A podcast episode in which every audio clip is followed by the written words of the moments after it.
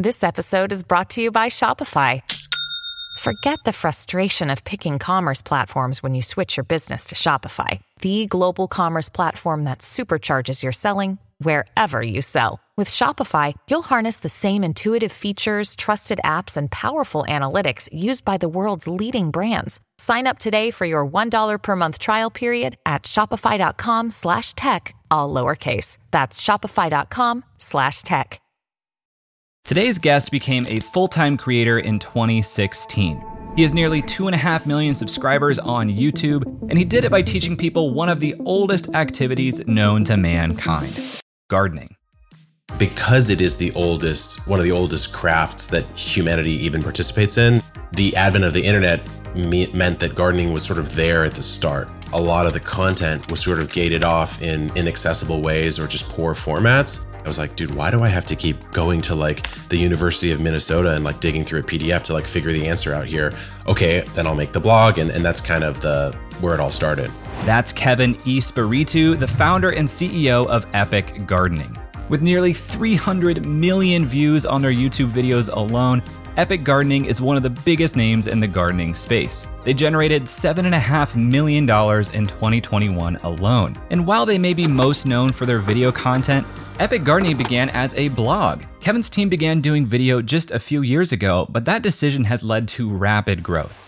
We went from like, I don't know, to 275,000 to 500,000 in a year which is the fastest I'd ever grown. I mean, shorts have, have contributed like 50 million views this year compared to our, our long form, which is also 50 million views. And that started this year. So, in this episode, you'll learn how Epic Gardening transitioned from a blog to a media company, how Kevin operates more like an entrepreneur than a creator, why there may be new opportunities in old industries, and how to create things that other people just aren't willing to. I'd love to hear your thoughts on this episode as you listen. You can find me on Twitter or Instagram at jayclouse. Tag me, say hello. And now let's talk to Kevin about the start of Epic Gardening.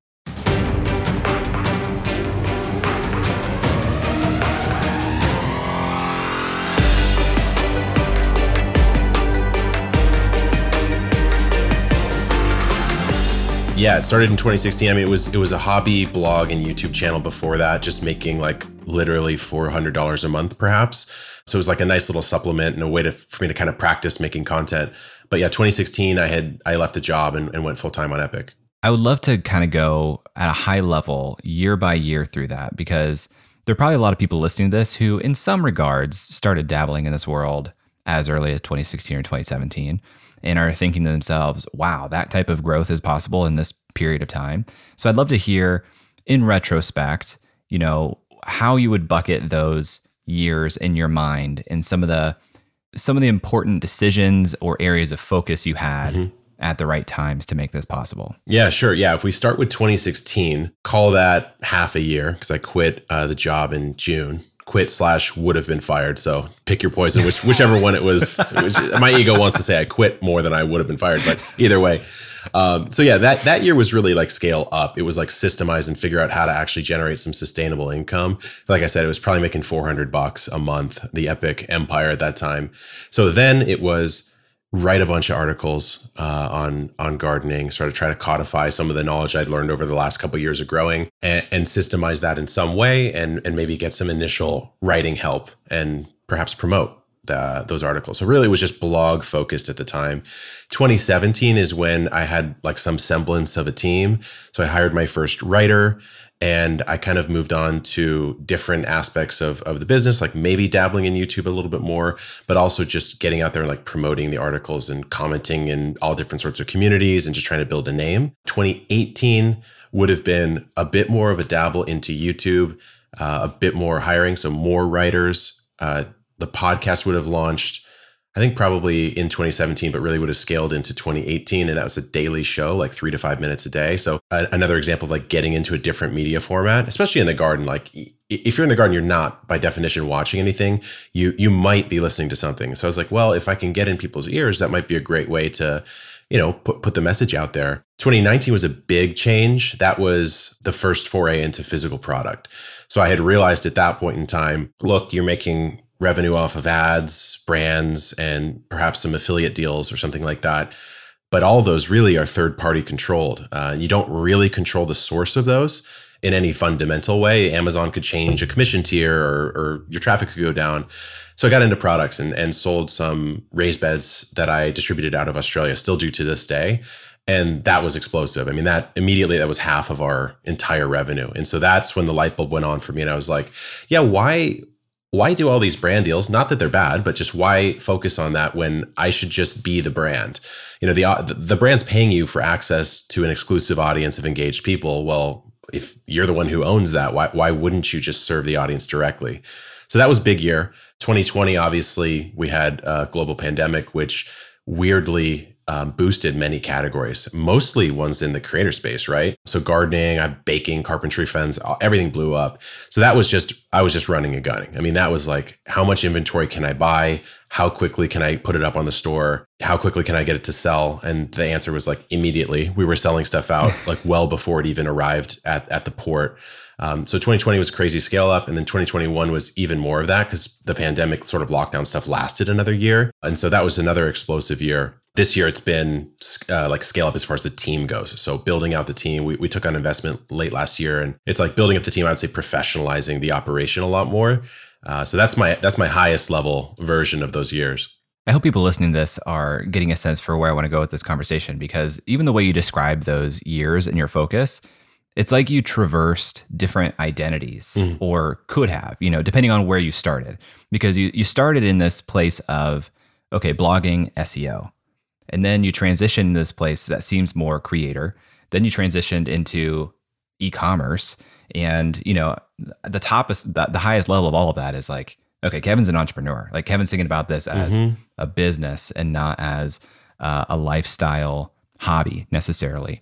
Can you talk about your your mindset through those years and if you did kind of traverse those identities or you know how that's felt inside your brain as you've made these Yeah, changes? that's actually a really good question the interesting thing, uh, I guess, about myself is that I was creating after I was entrepreneuring, or at least trying to. So prior to 2016, I'd worked at a company called Scribe Media um, as an early employee there and learned a lot. That's the only like real job I've I've ever had in my life, besides the jobs as a kid. Before that, so like early 20s to mid mid 20s was mostly me just like falling on my ass trying a bunch of like shoddy business ideas, or maybe the idea wasn't shoddy, but my execution was perhaps. Um, so yeah, I mean, identity wise, I've always felt I'm not like a YouTuber or I'm not a TikToker or an Instagrammer or a podcaster.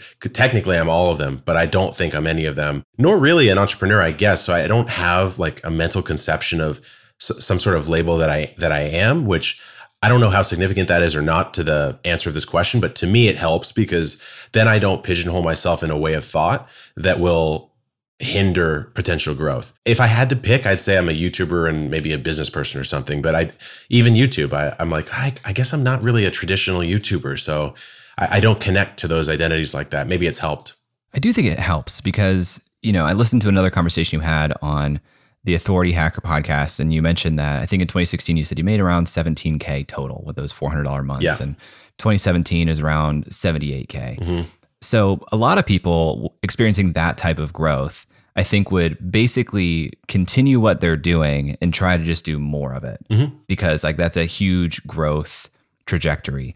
But throughout those years, it was like you were really adding layers to the strategy, you know, because 2018 after that year is when you said you introduced really Instagram, YouTube, and the podcast and branching out from the articles. So I do think that helps to not have an identity you're holding to. Mm-hmm. But related to identity sometimes is uh, community and the people that you surround yourself with. I imagine those early years, you're probably surrounding yourself with other SEOs mm-hmm. and the advice and direction you would probably get from a lot of people in that community is yeah keep doing what you're doing and here are some changes on that or some ways to enhance it versus yeah go do instagram and youtube yeah actually a lot of the seos back in those days because i was very plugged into the seo community at one time just could not understand why I was spending time on on Instagram. They're like, "Well, how does that build links?" It doesn't build links, so it doesn't matter. I'm like, "What? Like that's not it's a different game." And so you're totally right. Like, you know, 17k, obviously not not a high income in 2016.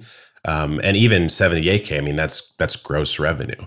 Uh, and you're running a business, you have costs, you have taxes, et cetera. So you're not making that much relative to even just any job I could have gotten um, with my skill set at the time. But yeah, you're right. Like if I had scaled linearly through the actions I was taking in 2017, I would just be a bigger blog, right? Instead of this sort of multimedia thing.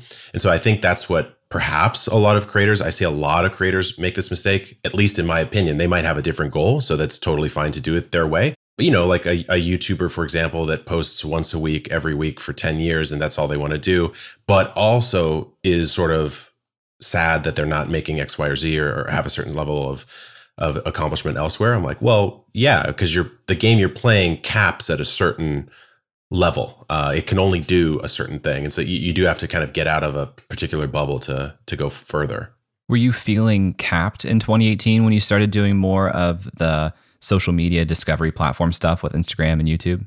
No, I don't think so in 2018 because there was just so much opportunity. That was like a great year besides besides the advent of TikTok, like maybe 2016, 17, 18 was a good couple years for actually growing on on social without having your without it sort of being a slog. Uh, so there's a lot of opportunity there. I think the bet in 2018 that I started to see is I was like, yeah, if you have all of the media, it doesn't really matter if you monetize it immediately because you have all the media and you build you build a thriving community. Just wait and let the community tell you how to serve them best which is kind of what happened with those those raised beds. I didn't think about selling those. They just were commented on relentlessly uh, and i was like well maybe i should sell them right? It wasn't some genius thought. Speaking of talk to me about the the selection of gardening in the first place because this is like one of the oldest things in the world. Like we are an agra- agrarian, is that the right word? Mm-hmm. Agrarian mm-hmm. yeah, species. Yeah. You know, you would think that from the dawn of the internet, this would be something that would be dominated online because we've just been doing it for forever. But you found this opportunity, and now you guys have the largest gardening education platform online. So, how did you identify that? Was there like an insight where you saw there was a gap here? Yeah, I think the for the reasons that you mentioned, that's why it was an opportunity. Also, I loved it. I mean, that was the, the first thing is I love doing it. Um, so that that of course has to come first. But because it is the oldest, one of the oldest crafts that humanity even participates in, and sort of mandatory to some degree, whether you call it farming or, or, or gardening, the advent of the internet me- meant that gardening was sort of there at the start which means that a lot of the content was sort of gated off in inaccessible ways or just poor formats.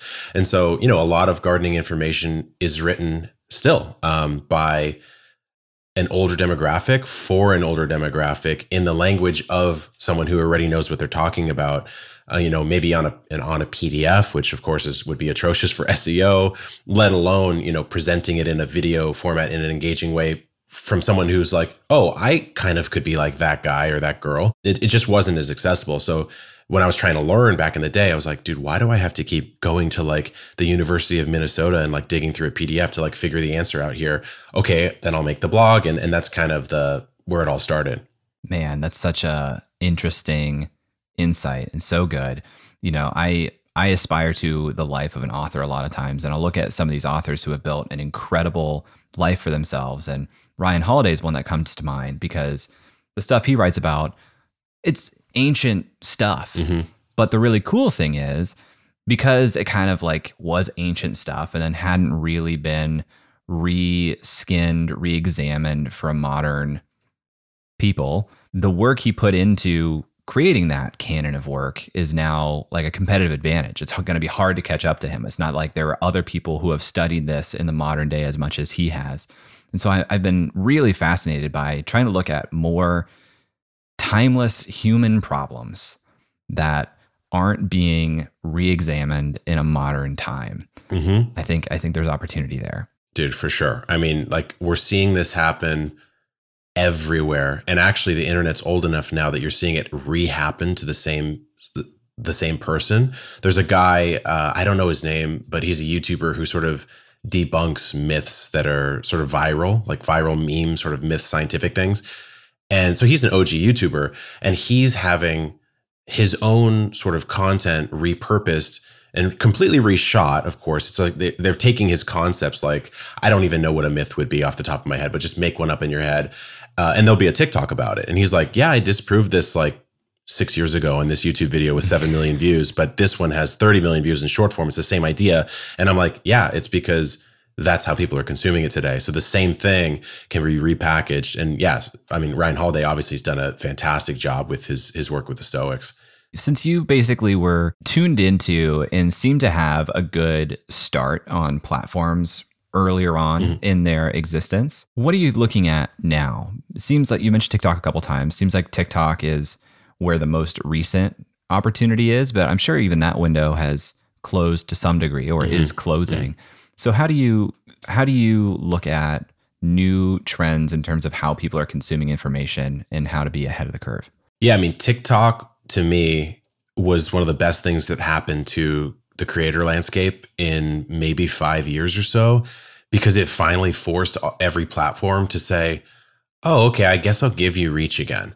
Um, not to say, I mean, that's a common complaint, like, "Oh, the algorithm's not giving me reach." I'm not necessarily saying that. I'm just saying that like TikTok affected the attention landscape in like a seismic way, which then forced Instagram to release Reels. And although they will never say it, I'll bet a lot of money that if you use their newest feature, it's more likely to do well than to go put up an IGTV video the second they drop Reels. So, so you know, we went from TikTok in 2019 and being one of the first gardening accounts there if any humans into gardening you're the only one. So the attention goes straight to you. You don't even have to be good. Um, so that's sort of a weird insight. If you're early you actually could be bad and you could still grow quicker than someone who's better than you at content. Uh, but then yeah porting that over to ig we went from like i don't know to 275000 to 500000 in a year which is the fastest I'd ever grown just by reposting the same things or also creating new mm-hmm. reels. And then shorts this year, I mean, shorts have, have contributed like 50 million views this year compared to our, our long form, which is also 50 million views. And that started this year. And so it's like, the thing I, I, I guess I don't get when I hear a lot of sort of creators talk about growth, et cetera, is I'm like, it's not the algorithm that's really saying, oh, like, you know, everyone's watching short form now. It's, it's actually the people. You know, e- everyone in aggregate is watching short form. So if you want to fight against a tide, go for it. But you can't really complain that you're getting swept down the river. And so to me, it's like t- take a bet on these platforms. I was like, hey, look, worst case, TikTok is is terrible. It, it tanks, and now I I've learned how to make a different type of content. I can probably use it in in my other formats somehow. So to me, it's a it's a no risk bet. After a quick break, Kevin and I talk about his approach to short form content, and later we talk about his process for creating videos. So stick around, and we'll be right back.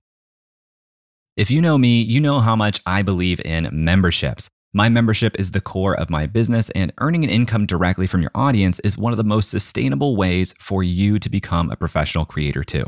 So I want to tell you about today's sponsor, Uscreen. Uscreen is a beautiful all in one platform that helps content creators earn a living from their videos by unlocking predictable, recurring revenue. You can host private live streams for your members, build an on demand catalog of premium content, and Uscreen gives you a community hub to interact with your members too. They can access your community from their mobile phone, so your membership is right there in their pocket. With a Uscreen account, you get video hosting, an out of the box website, full payment and subscription management, and plenty of third party integrations too. And Uscreen makes it easy to get set up you get access to powerful website themes that are fully brandable with no coding skills required. Uscreen will even provide a dedicated success manager for you.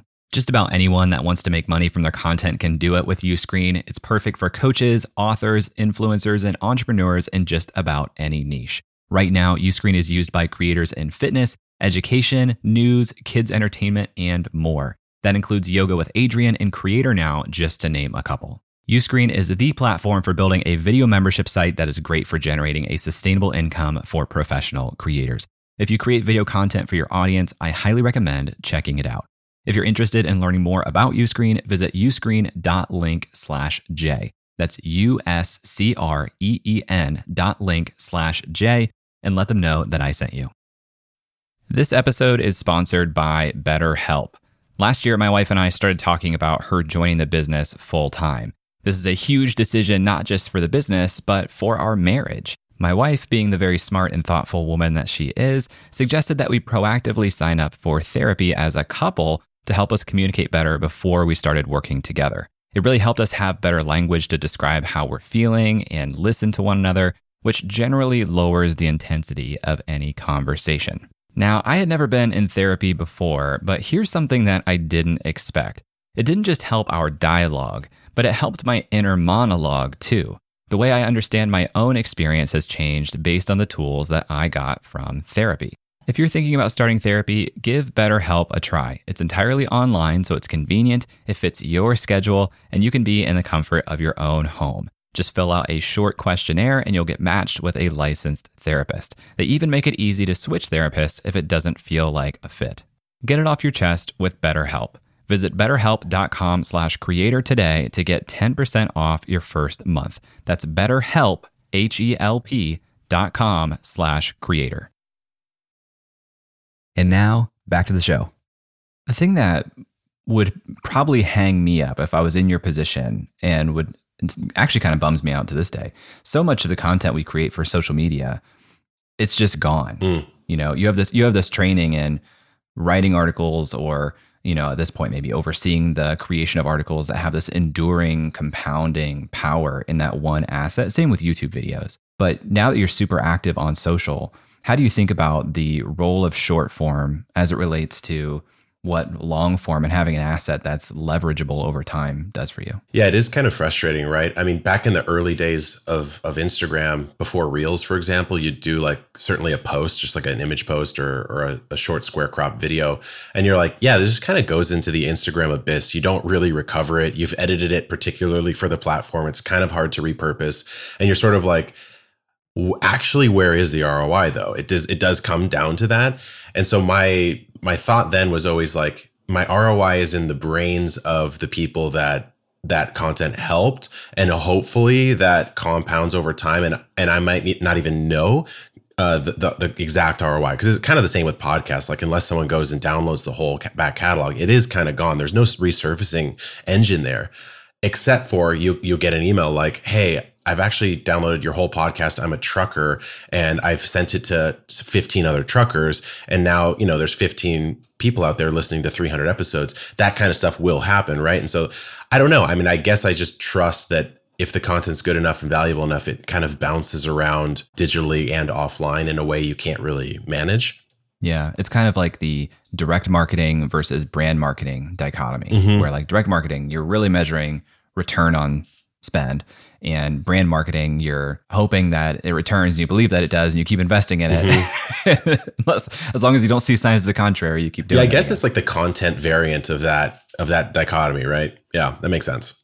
How do you look at uh, YouTube shorts versus your YouTube long form? Do you think of them as two different audiences? Do you think of them as an intertwined strategy? Right now, I think of them more as separate audiences than as intertwined. What's interesting though about gardening is that the short form can be a bite-sized piece of the larger tapestry of, of content that we have in in our library because it's still at my house or some of our creators houses. And so there is more to say about a particular plant like i don't know dragon fruit. You can give a really unique fact or show it blooming in a time lapse. That's a great short form piece. But if someone does get captivated and obviously the hit rate's way lower because the reach is expanded so your hit your hit you know someone might be 5% of people might be interested in watching the long form versus 90 if they're searching for it on the normal feed. But still i mean that's that's a huge number. So they can trickle trickle through. I guess i almost view it as an on platform variant of tiktok because the way that the way that creators were getting huge over the last couple years is like you blow up on TikTok, you then start in an IG because most of these creators are young enough to not really engage with IG, so they start an IG.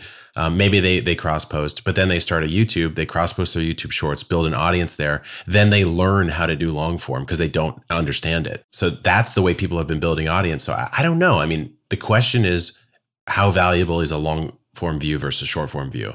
Right now i feel like a short form view even on youtube is like maybe a tenth of, of the value maybe hmm. but but hopefully we get better tools to figure that out because it's it's clearly eating the world of attention and i don't know if that's necessarily a good thing if you're trying to sell a product or service or whatever so when you made this first bet into physical products and you bought these raised beds mm-hmm. I, I, heard you say that that was a $30000 investment mm-hmm. to bring these things in what did that feel like to you at the stage that you were? How big of an investment was $30,000 at the time? Let me think. I, I don't know. I couldn't tell you a, a rough percentage, but I would say it was maybe how much money did the business have at that time?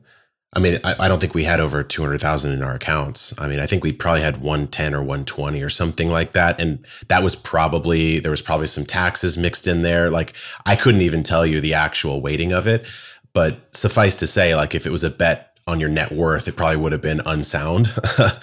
but, um, you know, it, I was like, well, this is a car. I mean, you're buying like a Camry or something and, and in one play, but my my logic there was I was like, okay, well, it's far and away the most requested thing. What's the worst case scenario? I sell them at cost and I lose a few thousand. Like that that seems fine to me. And and then what's the upside? Of course, is that you know you make your your product margin on that. And so yeah, I mean this the scary part for me is that I literally knew zero about ecom. My plan, which I still can't believe I thought this at the time, was to buy the container, 20 foot container, so it's a little smaller than normal. And then I was arranging a self storage facility um, in San Diego, and I was going to have the container land at the port in Long Beach, be trucked down to a literal self storage facility, like at Costco or something like that, unload it by hand, figure out how to get like like tether a laptop there and print and ship orders out of a cell because I was like, I don't know where to put it. Obviously, where do you put it? And then I got wise and talked to a couple friends about ecom and they're like what the hell are you doing dude? Just get like a third party logistics company to help you at the start shipping the orders out. And i was like okay cool. There you go. So yeah it was scary less so in the money. I was pretty confident that the risk wasn't big but it was more scary in like just the logistics of what do i actually do?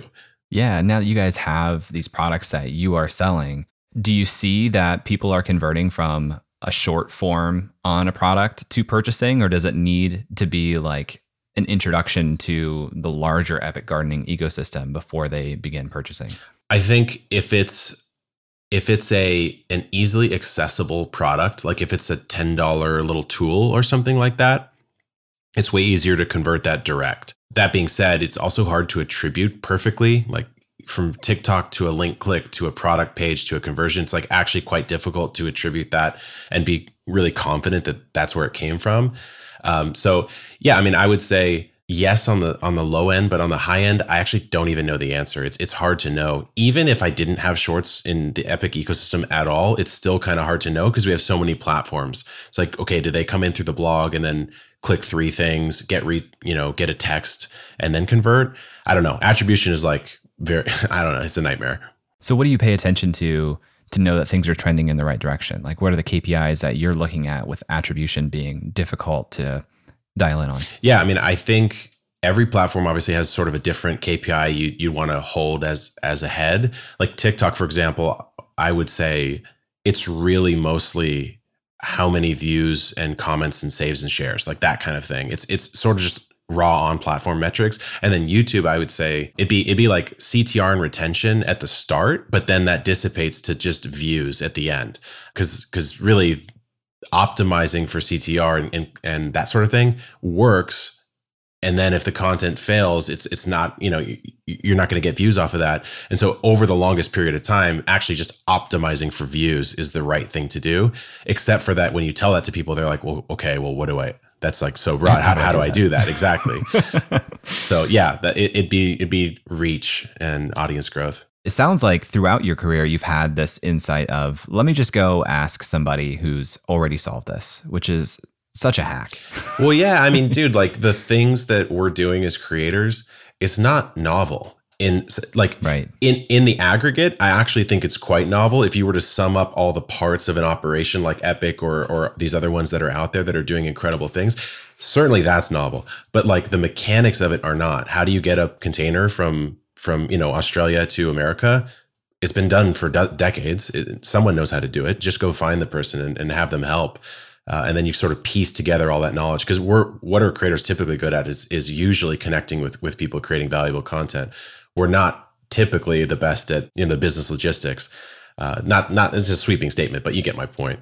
I think I'm going to put on the hat of creator or aspiring creator who wants to get started mm-hmm. and is listening to this. And your story was you had a passion, you started a blog, then you went to uh, social media and YouTube, then you did ecom, and now you have all of these things working in concert, which is just like next level business. How would you encourage someone starting today in the current landscape? I wish I had a strong answer here because obviously the way I did it is probably not ideal. It's it's kind of slow, but I would say short form video. I mean, it's probably a trite answer. Everyone everyone would say that.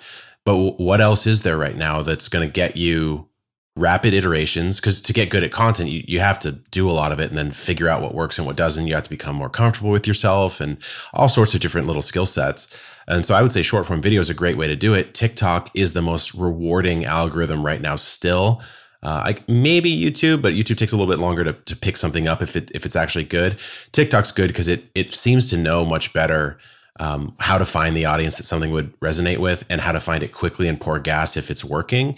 Which for you as a young creator would tell you if you're hitting or if you're not much quicker. And the iteration rate is probably what what is most important as a young creator. You just need mm-hmm. to figure out how to get good. Um, so i would say tiktok and then you would probably want to transition much like the flow i was telling you about earlier like tiktok you know uh, ig reels and and and uh, youtube shorts uh, and then maybe experiment with like two to three minute long form videos and kind of grow yourself into the long form which all of us older creators we we all did long form first. So it's an odd switch what about the current state of SEO and blogging? Where do you see that playing in new creators' journey, if at all? I mean, I think it's extremely smart, especially if you're trying to scale something like like we're trying to do. You almost mandatory have to have it because you have to have like uh, intent based customer base or audience base. Like, how do I do this? What is this? Um, those types of queries yes, certainly like TikTok's eating a little bit of that. Maybe someone's typing into YouTube, but like Google's still Google. I mean, 98% of the revenue still ads right in that search box. And so to me, it's a totally different brain though. Like an SEO brain is a totally different brain than a video brain for the most part. Uh, I, I've never seen SEOs be super comfortable with video unless they like don't think they're one.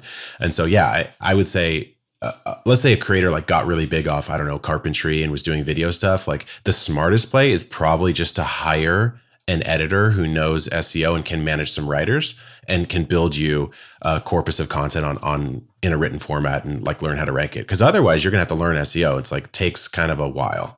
And when I hear people talk about SEO on the show a lot of times they're talking about article SEO mm-hmm. obviously YouTube has SEO as well as like the second largest search engine in the world how much does YouTube SEO play into your guys' strategy?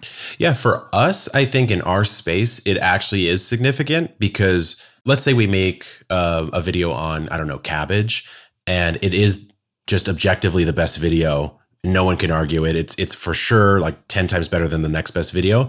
We should probably just call it how to grow cabbage complete guide.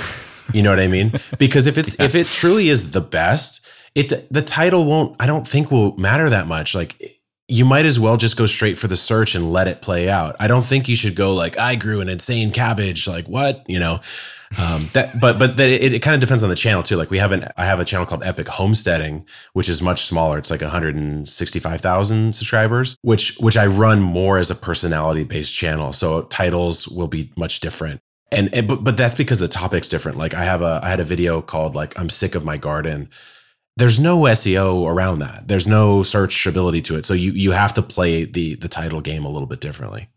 When we come back, Kevin and I dig into his process for producing long form videos on the Epic Gardening channel. So don't go anywhere. We'll be right back. This episode is sponsored by Podcast Movement. For the past decade, Podcast Movement has organized the world's largest gathering of podcasters, featuring thousands of attendees, hundreds of breakout sessions, panels, and workshops plus the largest trade show in podcasting. Podcast Movement helps podcasters of all experience levels create, grow, and profit from their show. It's suitable for beginners, but you'll also have the opportunity to meet some of the biggest names in the industry. I've been to several Podcast Movement events, and not only is the programming incredible, but the culture and vibe are incredible too. It attracts thoughtful, empathetic, and collaborative people, which makes sense when you think about the medium of podcasting.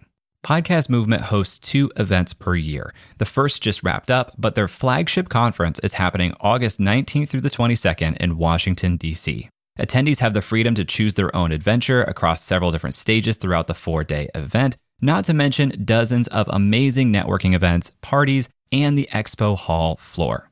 Tracks include podcast creation, video and live streaming, industry professional, plus several stages of curated programming from some of the top companies in podcasting. It's truly a unique event, and if you are a podcaster, I cannot recommend it enough. Right now, tickets are available at super duper early bird pricing. And as a Creator Science listener, you can save $50 on top of that by visiting podcastmovement.com slash science. That's podcastmovement.com slash science. And now back to the show. When you're making these videos, let's say, let's keep this cabbage example going because I, I I love the idea Yeah. of us being Cabbage Patch Kids right now. There we go. So if you were going to say, we're going to make the best video on growing cabbage, what would your process be to make sure you make the best video on growing cabbage? Like, what are the boxes you're trying to cat, uh, check to say objectively, this is better than the other content on YouTube? Yeah, I actually think that's not that hard to do, to be honest with you. So, like the way you would do it, or I would do it, is first of all, I would look at the other cabbage videos, right? I'd say, okay, well, there's probably five ones that are even close to good. So you go, you go look at those. You say, okay, what what are the titles? What are the thumbnails of those ones?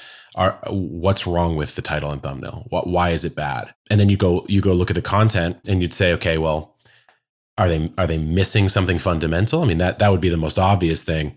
But to me, I would go ground up. I'd say, well, what what would the best cabbage video be? So there's like the an- analysis of the outside, then there's the bottom up mm-hmm. sort of thinking. I go, well, what would the best cabbage video be? It would probably be a video where you literally grew a cabbage from start to finish, from seed to harvest, and then layered in all of the things that make that video engaging. So like a good personality, maybe some humor, beautiful shots, some some crispy B-roll, maybe a little bit of music, like all, all the different things that make videos good in the packaging of of the best presentation of the idea, which would be, in my opinion, at least growing something from seed to harvest would show you how to grow cabbage best. Do, do most people do that?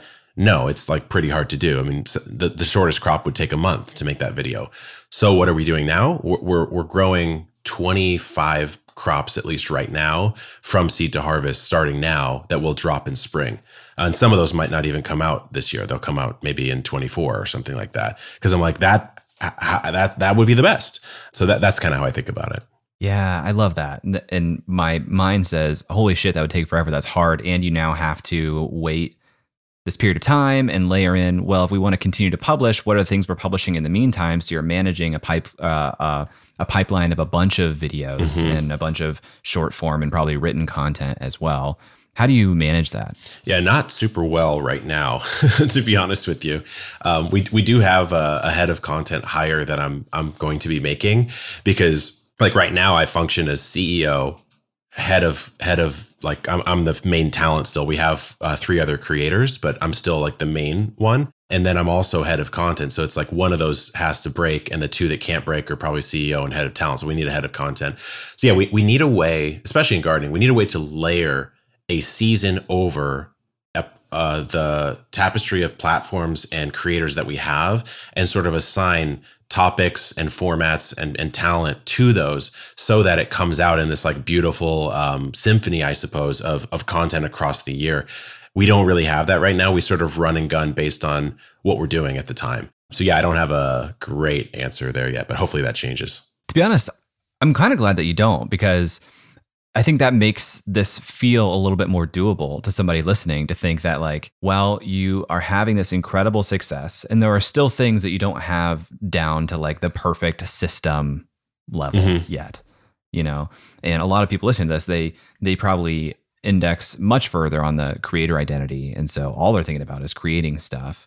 Yeah. So I think that's actually probably helpful for them to hear. Yeah. Yeah. I mean, dude, I w- really, I think if you're listening, it's like I just was blogging in a room for 12 hours a day for three months when I started this thing. It's like there's nothing super magical about what we've done. Like, I think, like, I don't know, man, like luck and success, that there's that whole debate of, of those two sort of interplay, like hard work versus luck. It's obviously both. Um, so, like, Epic without the pandemic would be a different company, We'd still be doing very well, but we wouldn't be doing as well as we're doing now. That's just the truth. So, I, I would say don't don't mark yourself to someone else's uh, reality. It's not a good recipe for success. I would love to talk a little bit about hiring because something else about your story that I admire is how quickly you were willing to hire help. First on the article writing side, I believe, and now you have a team of 20 plus people. Yeah, soon to be 80 plus people. Mhm. Talk to me about how early you think creators should consider hiring and how you would go about doing it.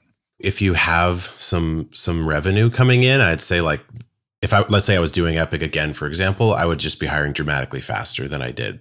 I was too slow to, to hire really. I mean, the, the way I hired the first writer, for example, is I had quit the job. I was writing, I think I wrote the first 450 articles on the blog. Wow. Um, and then I was like, hmm, maybe I should do something different now because it doesn't seem like this is going to get me where I want to go. And so I kind of ranked my time in the week and I was like, okay, is it is this task humanly possible to be done by someone else? Obviously writing is. How important is it that I'm writing? Well, it's kind of important. Like you have to know about gardening, obviously. Am I the only one who can know about gardening? No, right? And so that was kind of the logic on that. And then every time I just wanted to move towards my highest leverage activity. And then every time that stopped having that leverage, I had to, to hire. And I think that's really the way to do it. I, I don't know that it's any more complicated than that. What about management of people? Do you see that as a skill set that you have and are good at and that's allowed you to do this? Or is it something you've had to learn? For sure, I've had to learn it because I I, and I don't even think I'm that strong at it to this day. I think the the company is probably better off if I'm left to my own devices and other people are managing the people, especially with a team this large now. I mean, there's like multiple layers. I certainly can't have like 25 direct reports. Like it just doesn't make sense. It, again, it's probably one of those things where my leverage is best used elsewhere than managing the team. Someone else is probably already better at, at it than me. And it's not even mandatory that I do it. Although I kind of like it to some degree. I mean, I just, I like my team. I like to talk to them and stuff. That's an unlock that I need to have, which is hiring doesn't always mean management of all of the people you have hired. Mm-hmm. It's it's it's a hard thing for me to like really viscerally feel and understand because every time I'm confronted with the idea of hiring somebody else, my mind goes towards, yeah, but then I have to manage that person. Mm-hmm. And that's the thing that holds me up more than anything else. How many people do you have on your team now? I mean, it's all contractors okay. and and partnerships because of this block mm. because it it, it feels uh, one like intimidating to now have salaries on the books for all sure. of these people. Yeah, how do you think about that? Do you do you feel the weight of uh, the promise you've made to dozens of people? Yeah, I mean that's I would say that's by far the most stressful piece of this is if you're building a machine that gets more and more complex and and sort of grand over time, well, the the machine has to keep running right? I mean, your team members are individuals that have their own goals for their own lives that of course a lot of it might overlap especially when they're working for you, but they want to make more money, they want to have more success just like just like you do and so you're like okay, well this company has to grow uh, so that it can do well, but also so that um, you know my team can get the raises and bonuses that they want and can buy the house that they want and et cetera, et cetera. So that that I think is the most stressful piece. So I totally hear you on that. I mean, I think on I don't know. I mean, tell me what you think here, but like you could hire someone that is specifically designed to manage all the contractors that you have, for example. Totally. Um, and and yeah. then you manage one person. I could hire somebody who is explicitly hired to help me create SOPs for all the stuff that I am unwilling to spend the time creating SOPs for. Right I'll, I'll say this: like when we so in 2021, the end of last year is when we raised um, some some investment capital, and at that time I had uh, one, two, three, four contractors, and we we did 7.3 million in revenue, uh, and I was just like I don't even know of another person out there that has scaled to that level with that small team, which is cool, sure, but also probably dumb, right? Probably not the smartest move. And so when we when we started to hire, our first hire was a director of commerce because uh, commerce is obviously a huge, huge piece of the business. But the second hire was like a baller executive assistant, and that to me personally at least was the biggest unlock because she's so talented that she just takes so much off the plate that I shouldn't be doing that it, there you go so it's kind of it sounds like kind of the same thing yeah, totally. And the other fear that I have, like how how much fear do you have about that executive assistant changing her goals in life, getting a even better job offer? Like mm-hmm. How do you feel about that? Well, she she has already changed her goals in life. So so she wants to take on more responsibilities in like people in HR. Especially because now there's a lot of people here. So there's there's there's opportunity for that. So I think you can't hold back your your team members from doing what they want to do and you should reward them for being good, right? So, yeah, maybe some incredible offer comes off the table and she's like, you know what, I'm actually going to go take this, but I should do my best job to make sure that the most incredible offer comes from us. Uh, and so, not hampering her is good. And then, you know, the expectation is if she does move into a functionally different role, that she's going to hire and bring on the next her. That's the best you can do, I think. So good. If somebody has a lot of energy and a lot of ambition mm-hmm.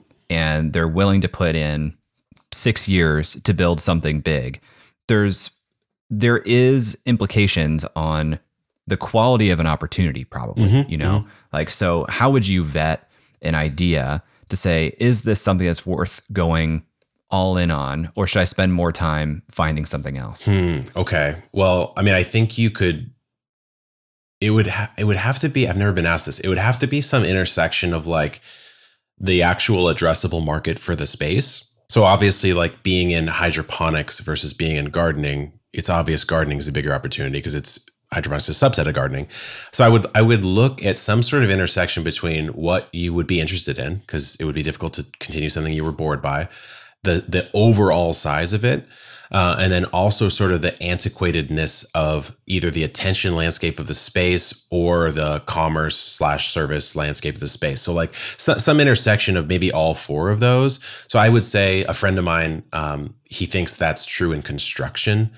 Uh, especially online. And I'm like, yeah, it might be. I don't know enough, but certainly it's a massive space. There's an infinite amount of product you could sell into it. And I think there are some really great creators in that space for sure, but I don't necessarily know I've seen one that's that's going huge.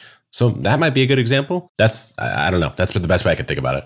Can you say more about that phrase you used, antiquatedness of the attention in the landscape? I think I know what you mean, mm. but I think it's a really important idea for people to to grasp onto. Sure. Yeah. So like, well, yeah. I mean, kind of go back to gardening, right? Like in the early days when I started, again, like how easy is it for you to get an answer to a question you have about that that topic in a way that that you enjoy getting it? If that if that answer is low it's like hard to get that there's probably opportunity for someone to come in and shake it up. Like you know like let's say ryan holiday didn't exist and and maybe and maybe no one had touched the stoics since the stoics existed right? Okay well then the antiquatedness of the attention landscape. I don't think that's a good phrase by the way but either way um, the, it's, it, you, it's intuitive you'd have to go to the greeks or whatever. I don't even know who they yeah. were but you'd have to go like translate the text with like a rosetta stone. Like clearly there's some opportunity there to to modernize right? So i would look at fields like that where is there a fresh way to say this? Yeah there's also an, uh, a warning that I should probably give people. In the Ryan Holiday Stoic example. There was a lot of awareness and marketing of the concepts he had to do to bring it to the forefront. It wasn't as if there was like a world of people clamoring for information about Stoicism. He's like, here I am. I'm the guy that has it now. He actually had to build kind of the other side of the marketplace too. Mm-hmm. And in gardening, like that's never really left us. Like it's probably waxed and waned in popularity at certain times, but it it didn't get like buried for you know centuries.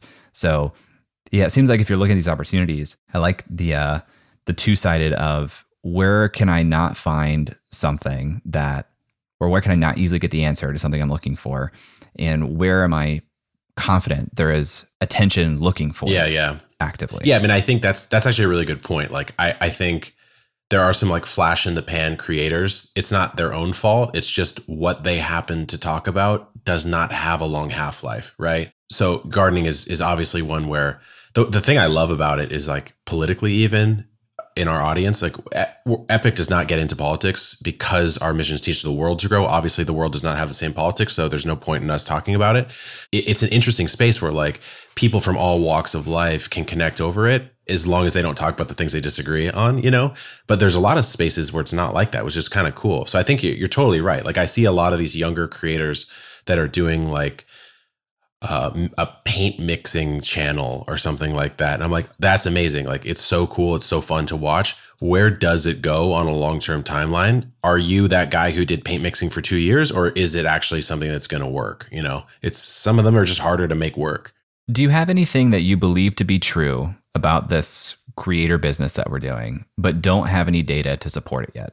Yeah, I think I do. So the thing I think is that basically what will happen is the same thing that happens everywhere, which will be that in any space, gardening, uh, carpentry, the meta, aka creators for creators, etc. The power law will apply to everything, right? So there will be one beast, right? As far as like YouTube sensationalism, there's one beast. Then there's everyone who's trying to be him, but you can't be the thing that that was the original thing. You can never surpass. So there, there'll be one of ones will will take the attention landscape for their particular category, and everyone else will try to do that.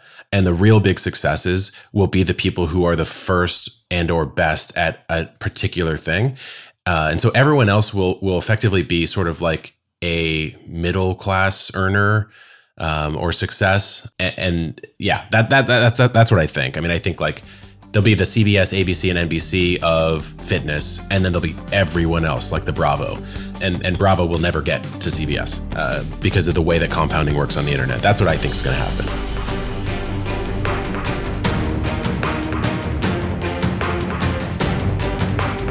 If you want to learn more about Kevin, you can visit his website, epicgardening.com, or subscribe to the Epic Gardening channel on YouTube. Links to all of that are in the show notes. Thanks to Kevin for being on the show. Thank you to Connor Conboy for editing this video. Thank you to Emily Clouse for making the artwork for this episode. Thanks to Nathan Todhunter for mixing the show, and Brian Skeel for creating our music.